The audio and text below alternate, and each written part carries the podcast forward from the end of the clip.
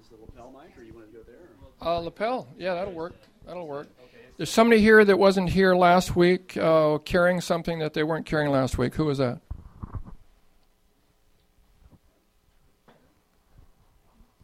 Come on, Tabitha, stand up. What are you wearing? Uh-oh. She's wearing. What'd you do, Nick? What did you do? How'd you get that on her finger? Huh?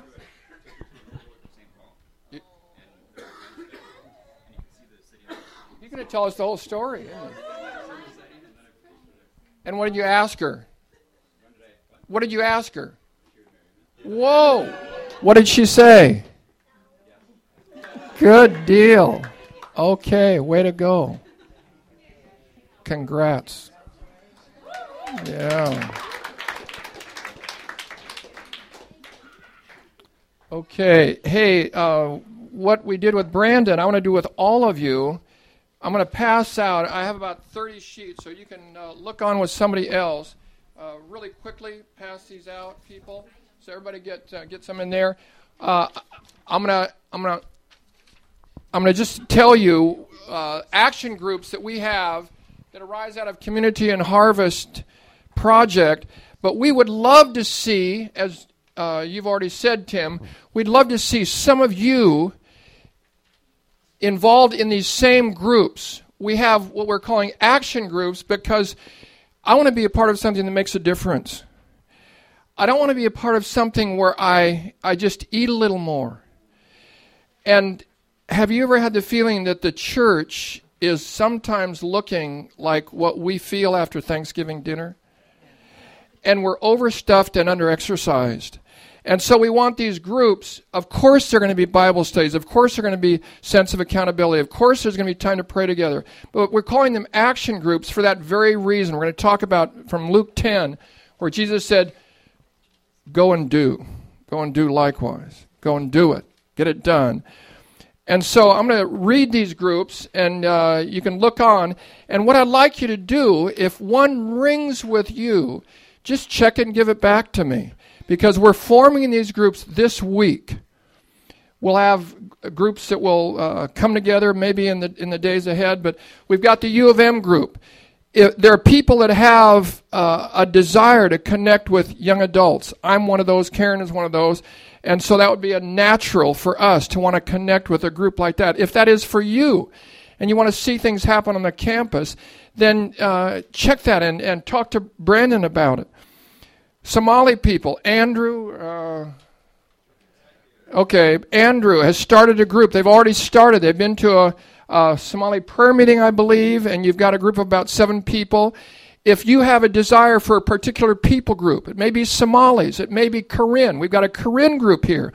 There are 6,000 refugees right in Roseville alone.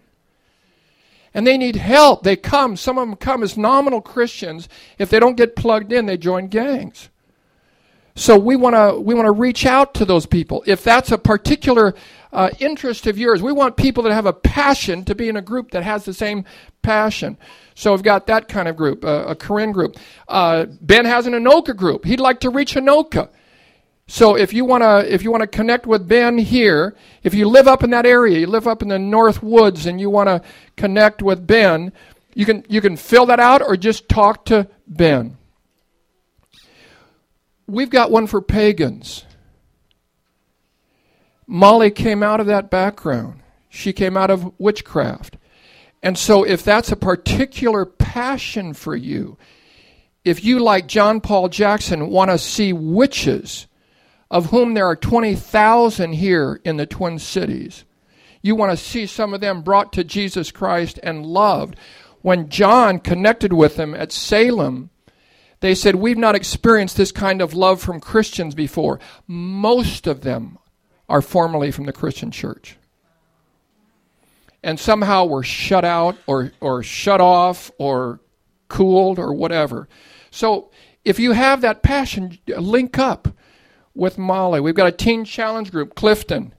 He's going to be connecting with Teen Challenge, maybe providing a place for them. Kids at Risk. Jeremy, raise your hand, Jeremy, if you want to be a part of that. He's connecting with a friend of ours, Kathy Lou, who's been doing this every Thursday night for a long time. Kids 6 to 11 who are at risk, who need mentors, who don't have a family, have a part of a family, have shattered lives, and need people like you. See, don't you want to be a part of something where you're reaching out? You're not just getting stuffed on the good things of God, but you're giving out. There's a place called the Dead Sea. You know why it's called the Dead Sea? It's got intake, but it doesn't have outflow. And so it's dead. It's actually a rich reservoir but it is dead. So kids at risk, human trafficking. We've been hearing a lot about that in recent years, and there are some people here that want to come together, study the Scripture, pray together, but also have a part in making a difference. Servants.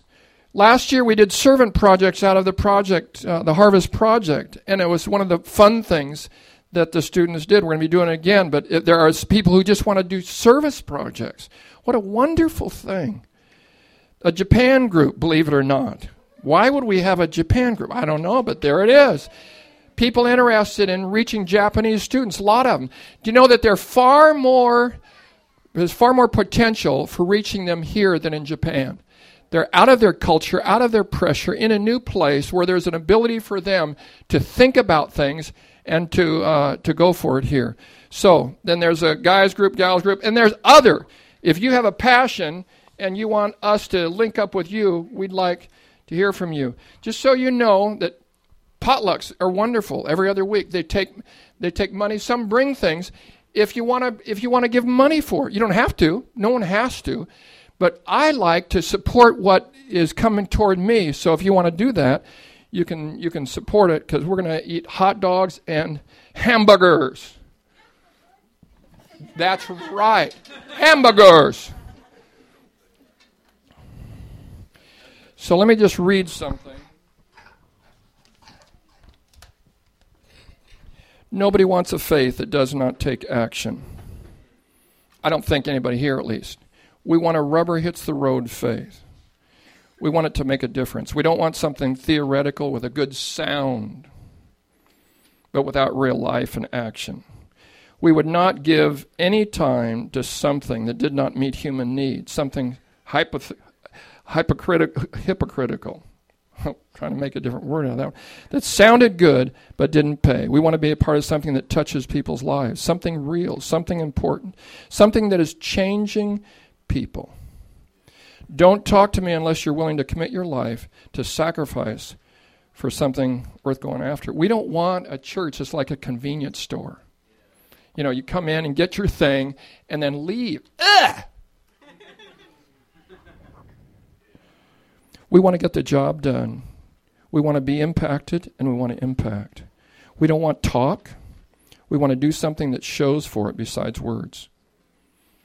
That's exactly what the brother of Jesus said. If you say, "Be warmed and filled, brother," and don't meet his need, he said, what is that about? That is faith without works. That is dead. Dead faith, I don't believe, is faith that's going to save, because it's dead. We prefer radical Christianity to religious exercise. We are moved by Mother Teresa's, who went to the least, the lowest, and last. We don't want it simply to be in our heads. We want it to be in our hearts and our hands. We know that there are things we are called to do. We are so impressed with a good Samaritan, we're turned off by religious leaders who are phony. At the same time, it's a stretch for us, because we have lives, and our lives are filled up, right? And so as I thought about the Good Samaritan, the thing that would hold me back is, for me, I don't have the time. I don't have the time to stop. I know there are times that I could have stopped, and I felt guilty. I just didn't like the time. One time I went past somebody that was in need, and then I felt badly that I left them because they were stuck. And I came back and found out they got unstuck. I was glad, at least, for that. But people matter to God. And I think they matter to you. And so we want to talk about that this morning. So we've been doing a series, Loving One Another. And I want to get just real downright practical. I asked a couple members of my family to say, hey, how can we love people in practical ways? So I'm just going to talk about some of these things. We're going to talk about some of the things that we'll do right here. And then we're going to look at the passage in Luke 10 together. So I made a list up here. You can't read it, but it came from my daughter, Karis, and I really liked her list. So I'm just going to read some of these things. Give $5 to a homeless man on a street corner. Wow. I could do that. Now you say, yeah, but I don't know if he's going to drink with it. I don't either, do you? So we don't shut our hearts right away. We keep our hearts open, and God may lead us to it. Share ice cream when you don't feel like it. You laugh. This was a tough one for me because we got so many people living in our house, and I like ice cream. And I'd watch them go get it. I'd cringe. Listen, I'm not that holy. You thought I was holy. I'm not. I'd cringe as I see them going for it. I had to get over that and say, hey, I'm not an owner. In the Good Samaritan passage, you got three kind of people. You got those who say, what's yours is mine. If I can get it from you, it's mine. That was the robbers and toddlers. If I can get it from you, it's mine. That's mine. Then you've got those that say, what's mine is mine. Those are the capitalists in the world. If it's mine, it's mine. And I got it. I earned it. I paid for it. You can't have it. But then there are Samaritans who say, what's mine is yours. Do you live that way? I live that way. I want you to live that way. If you need it, you've got it. If you need a car, you've got it. If you need help, you've got it. In the early church, it said that no one had any needs. Why? Because they just took care of one another in an incredible way. So let's go through this list real fast. Help somebody move. You know, we actually have somebody that's moving. Nathan is moving in another week. So we want to find out what his needs are. Nathan, you write him down. We want to find out, and I hope there are two people that'll help him move. We want to reach out to lonely people. When Erica was in high school and she was going to a thing at North Heights, I said, Erica, if you want to be popular in heaven, you'll reach out to that girl there. That girl walked like this, and she didn't talk like I talk. You couldn't hardly understand her. And sometimes people would just back off because they were a little afraid, they were nervous, they didn't know how to respond, they didn't know how to talk to her. I said, Erica, you hang around her. Erica didn't have a problem with loneliness, but that girl did. And man, if you reach out to lonely people, do you know that God has a particular bias? It's clear from Scripture. He is biased. Who is he biased toward? Lonely people, orphan people, widows, distressed, dispossessed. He's got a particular bias. So if you find those people, call someone elderly. A lot of elderly people are all by themselves. They're so lonely. Get blankets for cold people.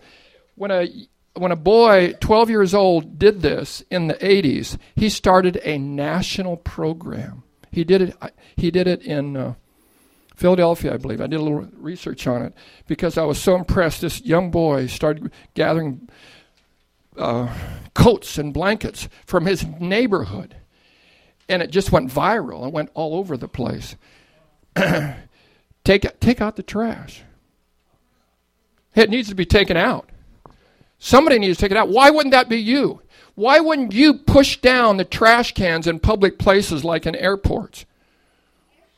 Yeah. in airports. Well, because it's overflowing. Why wouldn't you do it? I'll tell you, because you're not a servant. If you don't do it, you're not a servant. If you're a servant, you say, hey, I'll do it as well as anybody else. Take a, hey, kids, I got one for you. I want you to try this. Can you try it? Make someone else's bed and don't tell them you're going to do it. Just make their bed without before they get a chance to make it. See, this is about thinking about something. Can you do it? How about wash the car? Do you know what the kids were doing this morning? What happened? We were washing my mom's car. You were?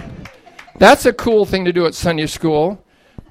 Buy coffee to somebody. Do the dishes. Text somebody and say, hey, I hope God is loving you today because he knows how to do it. How about making lunch? How about a telemarketer calls and don't hang up on him? And say, no, I don't need siding, but can I ask you a couple of questions? People do it.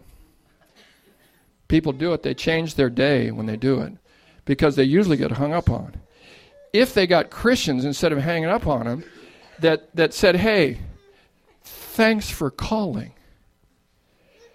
I don't need siding. I don't need roofing. I don't need new windows. But I'd like to share something with you. Would you mind? Could I pray with you? Okay. Yeah, I guess. Well, what can I pray with you for? Wow, that would make their day. Okay, so I want to do some things here.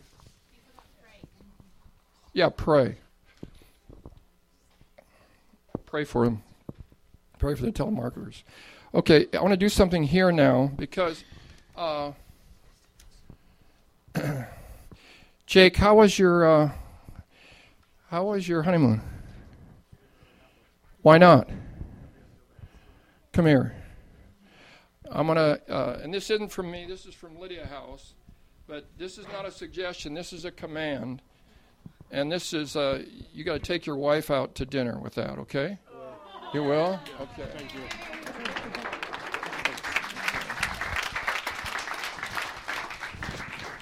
Steve Harris, would you come here?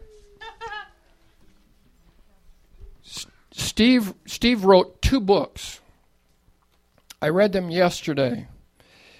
This is a book for boys without dads, How to Be a Man. And then when I emailed him to say, way to go, you got a lot of stuff here, he convicted me in some of the things he said. Some of the things that I wish I'd done with my kids that you have done. And I want to pray for this because he wants to publish it. He also has another shorter book called about Christmas. You got a title for that one? The Christmas Story Play. The Christmas Story. Are we going to do it at Christmas this year?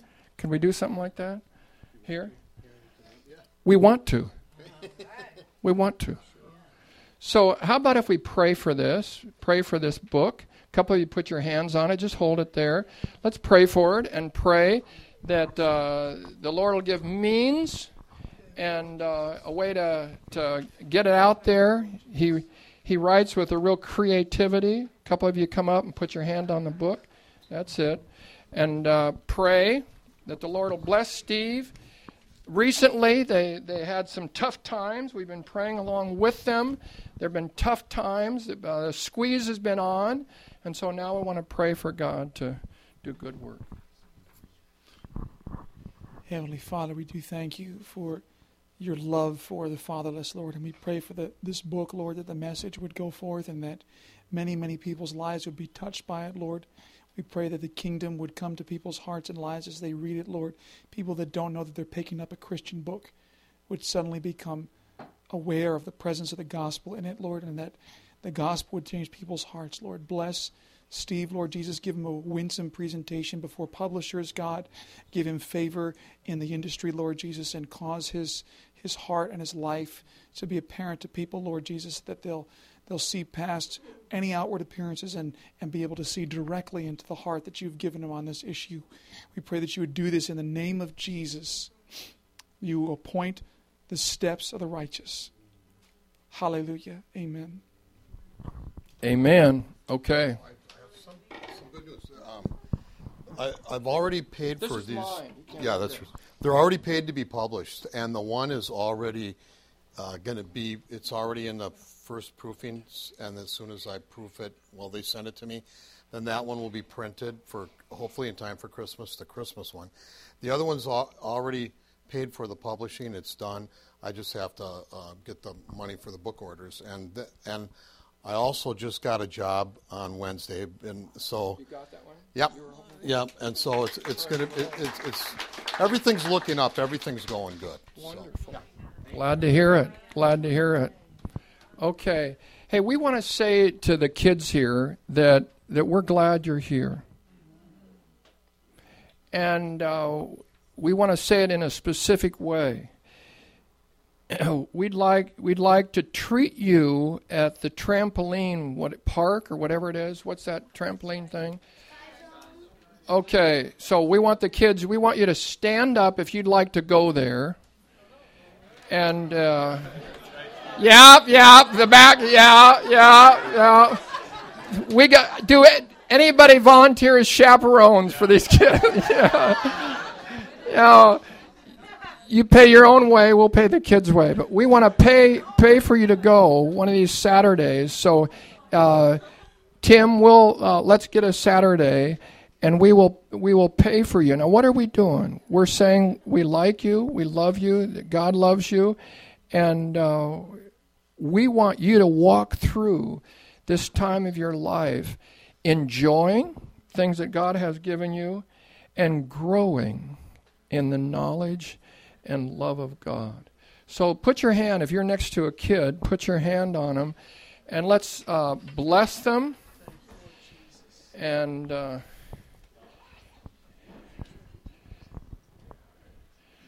yeah.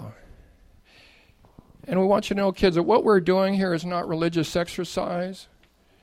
What we're doing here, we'll give our life for. We'll surrender everything else that we've got in order to follow Jesus Christ. Nothing.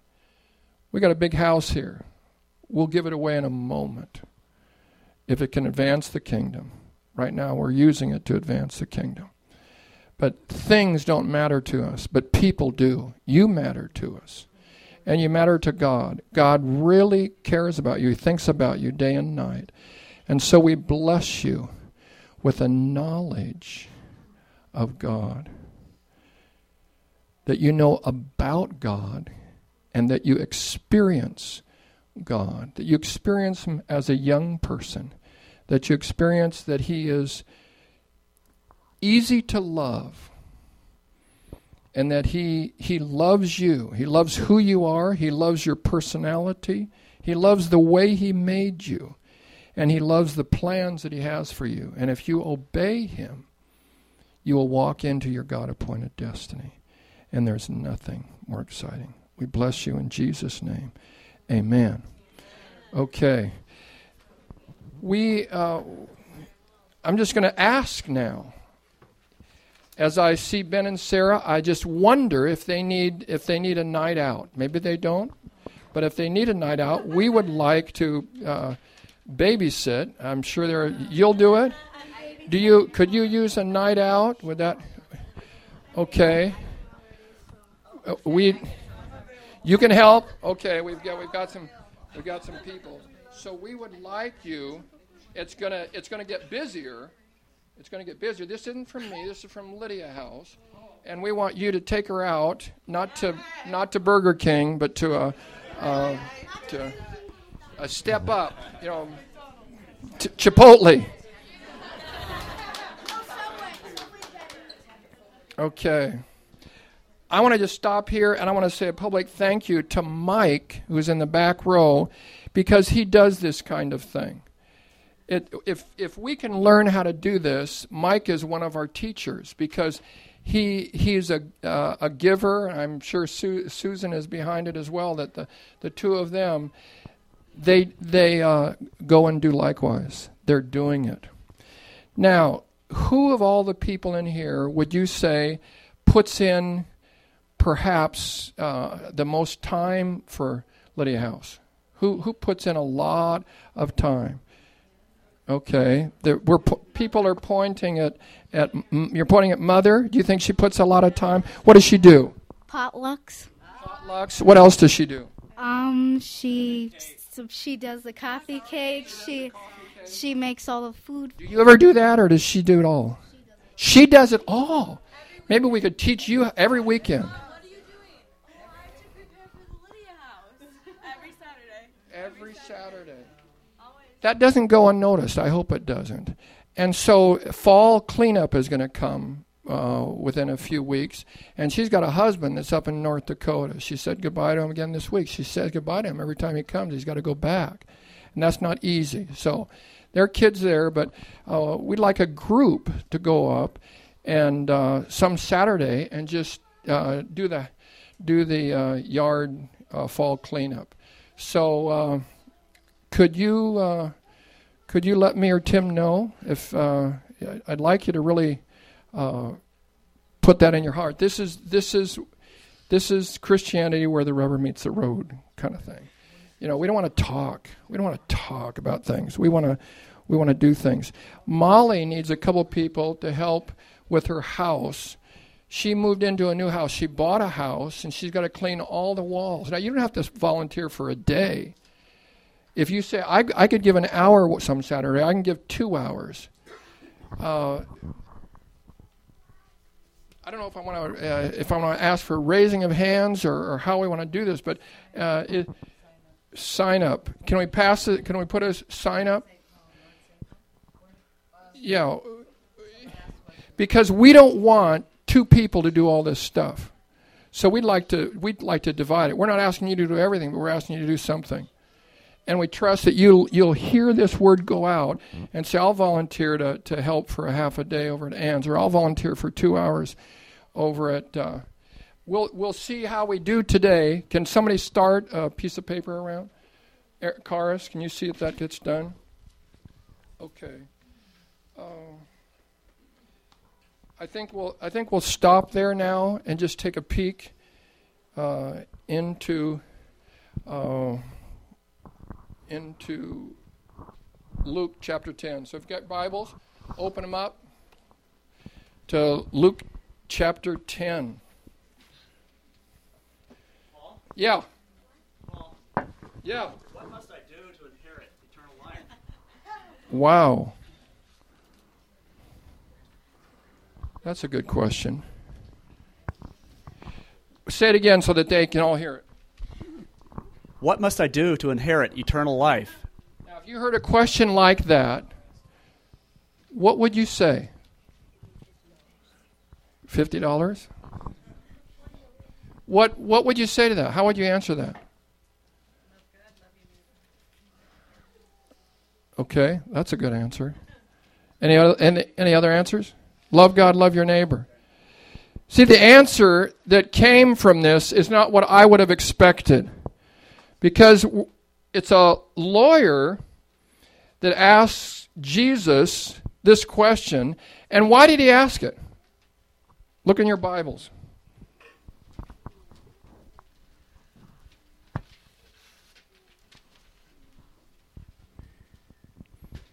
Luke 10:25. Why did he ask it?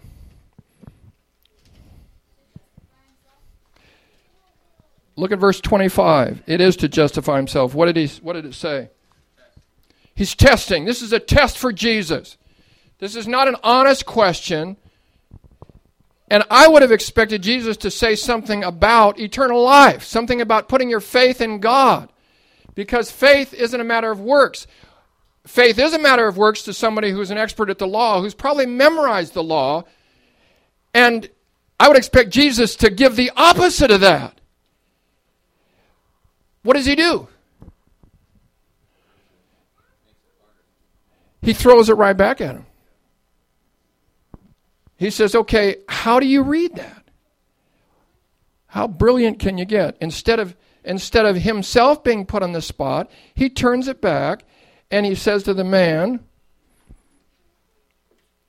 what is written in the law? How do you read it? Well, he not only read it, he memorized it. He could quote it. And so now the focus is back on this man. It's not on Jesus. And he gives an absolutely brilliant response. It's a response that Jesus will give on his last leg before the cross. And so it's astounding that he first turns to the Shema. Shema Israel Adonai Eloheinu Adonai Echad. It's the most important verse for a Jew. It's what opens every synagogue service to this day in conservative and Orthodox assemblies. It speaks about the oneness of God, the centrality of God, and how we're to love God with all our heart. So he starts there. This one who is schooled in the law starts with love. And then he takes the second side. He pulls a verse out of Leviticus chapter 18. Here's what it says in Leviticus 19:18.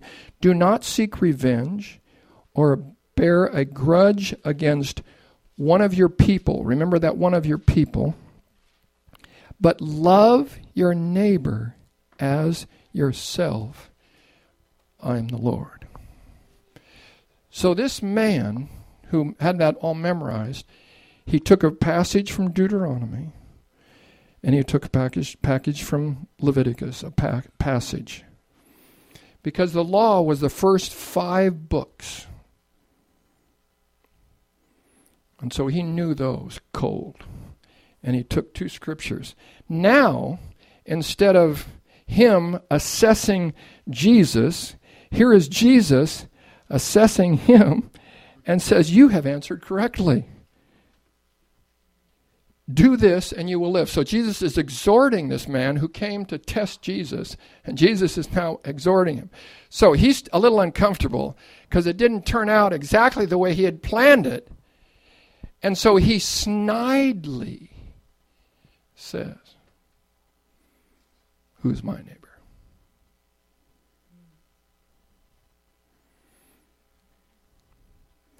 Because this scripture that he had given talked about neighbors. And I suspect he wanted to answer in yards and feet, because that's the way they paced it out, literally.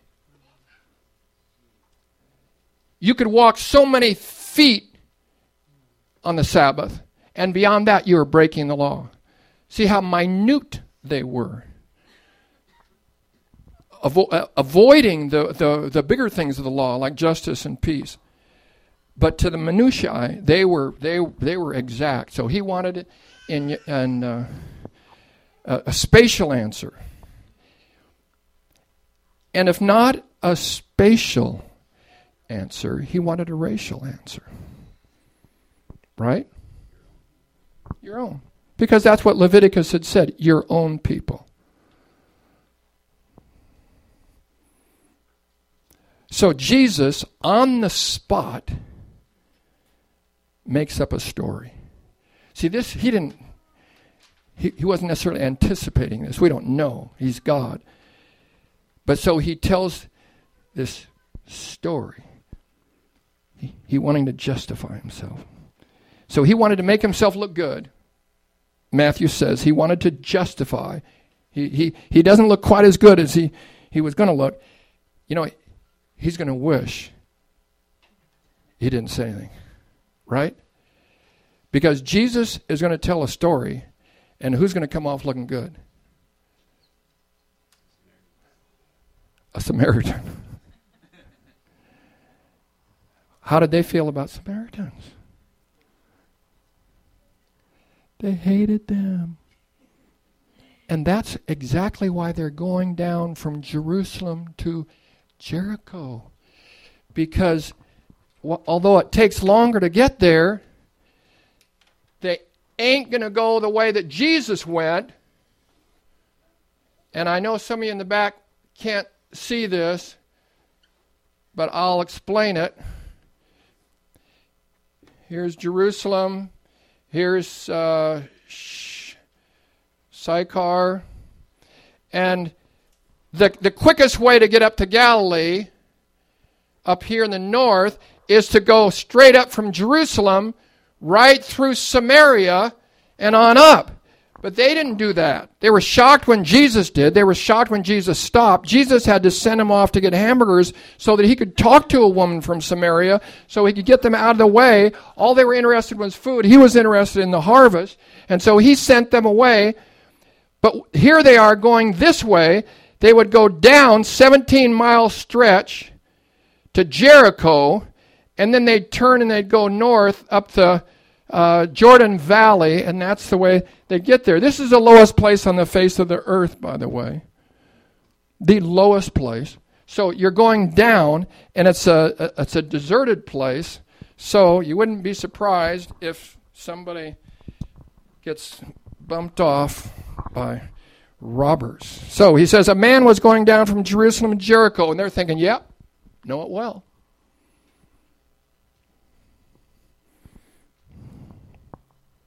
When he fell into the hands of robbers. Oh, too bad. That happens. That especially happens along that road. They stripped him of his clothes, beat him, and went away, leaving him half dead. Fortunately, we might add, a priest happened to be going down the same road. So, priest had come from Jerusalem, maybe to do his duty, his religious duty. He's ceremoniously clean, and now he's going that way. Fortunately for the victim, a priest is coming by, a religious man, a lover of God. Why would he go by the other side? To not what? That could be a good reason for him, because then he'd have to go back to Jerusalem. He'd have to take some time to get clean again. You touch a dead person. He doesn't know if he's dead. He doesn't know if the robbers are there. You know, there's a lot of reasons for not stopping, right? There's a lot of reasons for you not doing what you're called to do. There's a lot of reasons for me. I can come up with them if I try hard enough for not meeting human need. And he came up with them. He passed by. Oh, good. There's a Levite. He's not to the level. He's not a son of Aaron, but he's a son of Levi. And he's a Levite. He's a servant in the temple. When he came to the place and saw him, oh my, 0 for 2.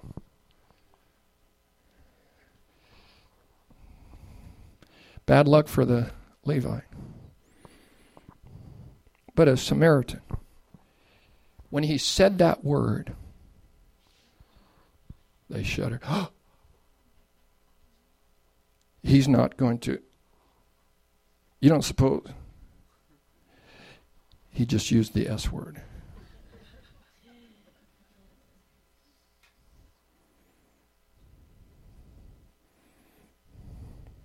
Jesus made up this brilliant story on the spot to tell us how important it is to be available to meet human need, that people matter to God. It doesn't talk about bringing the guy to Christ. It talks about meeting his need. John, the one who speaks most about love per capita, per verse, said, "Dear children, let us not love in word and in speech, but in deed and in truth." I'm convicted. I want to do more than say, I love you. See, if God from heaven said, I love you, Romans 5:8 said, but God demonstrated his love to us in that while we were still sinners, Christ died for us. He did more than speak. See, what John is saying, God is living out. Do you know what it says about Jesus? Acts 10 says that 38 says that he went about doing good. You can do that. You are good at doing good. He went about doing good and healing all that were afflicted with sickness because God was with him, it says. So I want to do that. Don't you? Don't you want to go about doing good? We're not going out witnessing. We're going out loving. There's a huge difference. The Bible says the love of Christ compels us. And so when we're going out, when we're not stopping to get a notch. Oh, God forbid. We're not stopping because we feel guilty. Sometimes talking about the harvest makes people weird. It makes people be less than human. It makes people be strange. This is the most human thing we can do, is meet human need as we see it and see what God does. Simply love that person or those people. Here's a Samaritan showing love, came to where the man was. When he saw him, he took pity. I don't like the word pity because we have denigrated that word pity. It's actually the strongest word used in the Greek for human emotion. Splagitsanai. Do you have that in present-day Greek? Splagitsamai. It's you feel it in your liver, in your gut. You feel deeply. He was feeling for this person. He saw it and he felt something. Oh God, allow us to feel things, to feel it in our gut, so that we take time to stop. Kids, you can do this at school. Because there are so many kids. I've heard about some of the Harvest Project kids and how they were bullied as kids. I'm so thankful that we're doing something about bullies today that we didn't do 20 years ago. It's very sad for kids. There's one guy telling me, I hated recess. Well, recess is the best time, right? But this kid hated recess because he got bullied by the other kids. I hope it makes you mad. And I hope if any of you kids see that, that you'll do something about it so that kids don't let other kids bully them, make fun of them, and make life miserable for them. God is interested in that. God has an opinion about what's going on there. He took pity on him. He went to him and bandaged up his wounds, pouring on oil and wine. Then he put the man on his donkey, took him to an inn, took care of him. The next day he took out 2 silver coins, gave them to the innkeeper. Look after him, he said, and when I return, I will reimburse you for any extra expense you may have. I think God would give it back to a person like that would give it away. Wouldn't you think so? Wouldn't you think? You know, Lauren Cunningham said that we shovel it out the front. God shovels it in the back. His shovel is bigger than our shovel. And so if you find yourself with a generosity toward people in need, God will repay you because he will be a debtor to no man, and he will give. If you give, he will give, and he will give, and it shall be given to you. Good measure, pressed down, shaken together, pouring over. For the measure you give will be the measure you get back. I'd like to challenge God with that one, wouldn't you? Wouldn't you say, okay, try this one, God. You return this one. Okay, end of story. Then he looks at the guy and he says, okay, we're almost done here. He looks at the guy and he says, we got 3 people. We got which one? Do you notice his answer? What did he say? What didn't he say? See, he's not even going to use that S word. He didn't even have enough guts to say, well, clearly the Samaritan. He was now on the spot, and all the Pharisees, all the religious people that were there, because Jesus had told a story about religious people who have nice ceremony, who have nice ritual, who go up to Jerusalem on their way back instead of meeting human need. They're too busy about their own ceremonies to get involved with human need. And they passed by on the other side. Jesus nailed them, and there was nothing he could say. And he says, the man who showed mercy. Here's Jesus now, his second exhortation. He's in charge of this whole thing. The guy came to test him. Don't test Jesus. That's one thing. Don't try to test him. Go, listen to this. Go and preach it on Sunday morning. Go and have a study committee and talk together about the needs of the poor. Go and meet with the community and see how you could raise the level of people who have been victimized. Jesus is so downright practical. What does he say? Everybody say it. Go and do it. The most important word in this whole thing is the word do. It occurs 3 times. It comes in the beginning. What must I do? So he's on the do part. So what does Jesus do? Okay, want to talk about do? I'll talk about do. Then Jesus says, do this and you will live. Now he says, go and do. I just want to say that to you this morning. Go and do. I want to pray with you that as we're talking about this matter of love, real love, practical love, that something catches your heart and catches mine, and that we'll become good at thinking about others beyond ourselves. When the director of Salvation Army, many decades ago, was held up on a train and could not get to his appointment. He was to speak at this convention, and he couldn't get there. He wired ahead his message. It was one word. Others.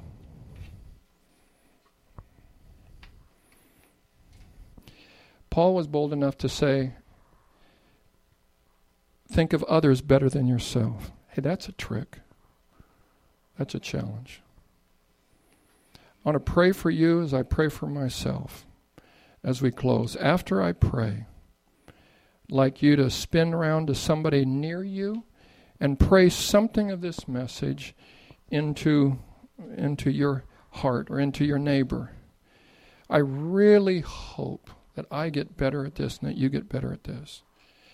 That I'll get on the phone and call some elderly person that needs a call. I did that telemarketing thing once with a guy named Frank. And at the end of it, he said, you just made my day. You made my week. You made my month. Because he had people hanging up on him. And don't you feel sorry for people? He didn't like his job. He wanted to get another job. That's what I prayed for. I don't know if he did. But let's just slow down long enough to see the needs of people. There are needs right here, by the way. Wouldn't it be wonderful if we could say there is not a need among them? That's what they said in the early church. Thank you, Father, that you sent your son Jesus as a demonstration. Not as a doctrine, but to demonstrate the greatness of your love and that you love people, that people matter to you, and that Monday may matter more than Sunday, and that what we do may mean a risk, but we're going to take it. And we're going to accumulate deeds of kindness and won't even know the impact that the Lord will allow us to have on others, on their day or their life. We'll know in heaven. Some of them will get emotionally healed. Some of them will get physically healed. Some of them 2 years later will come to know Jesus because of something that you did in a moment, maybe at the cash register box, maybe pumping gas, or maybe texting somebody. Talked to somebody recently who got a text, made their day. Teach us how to do it.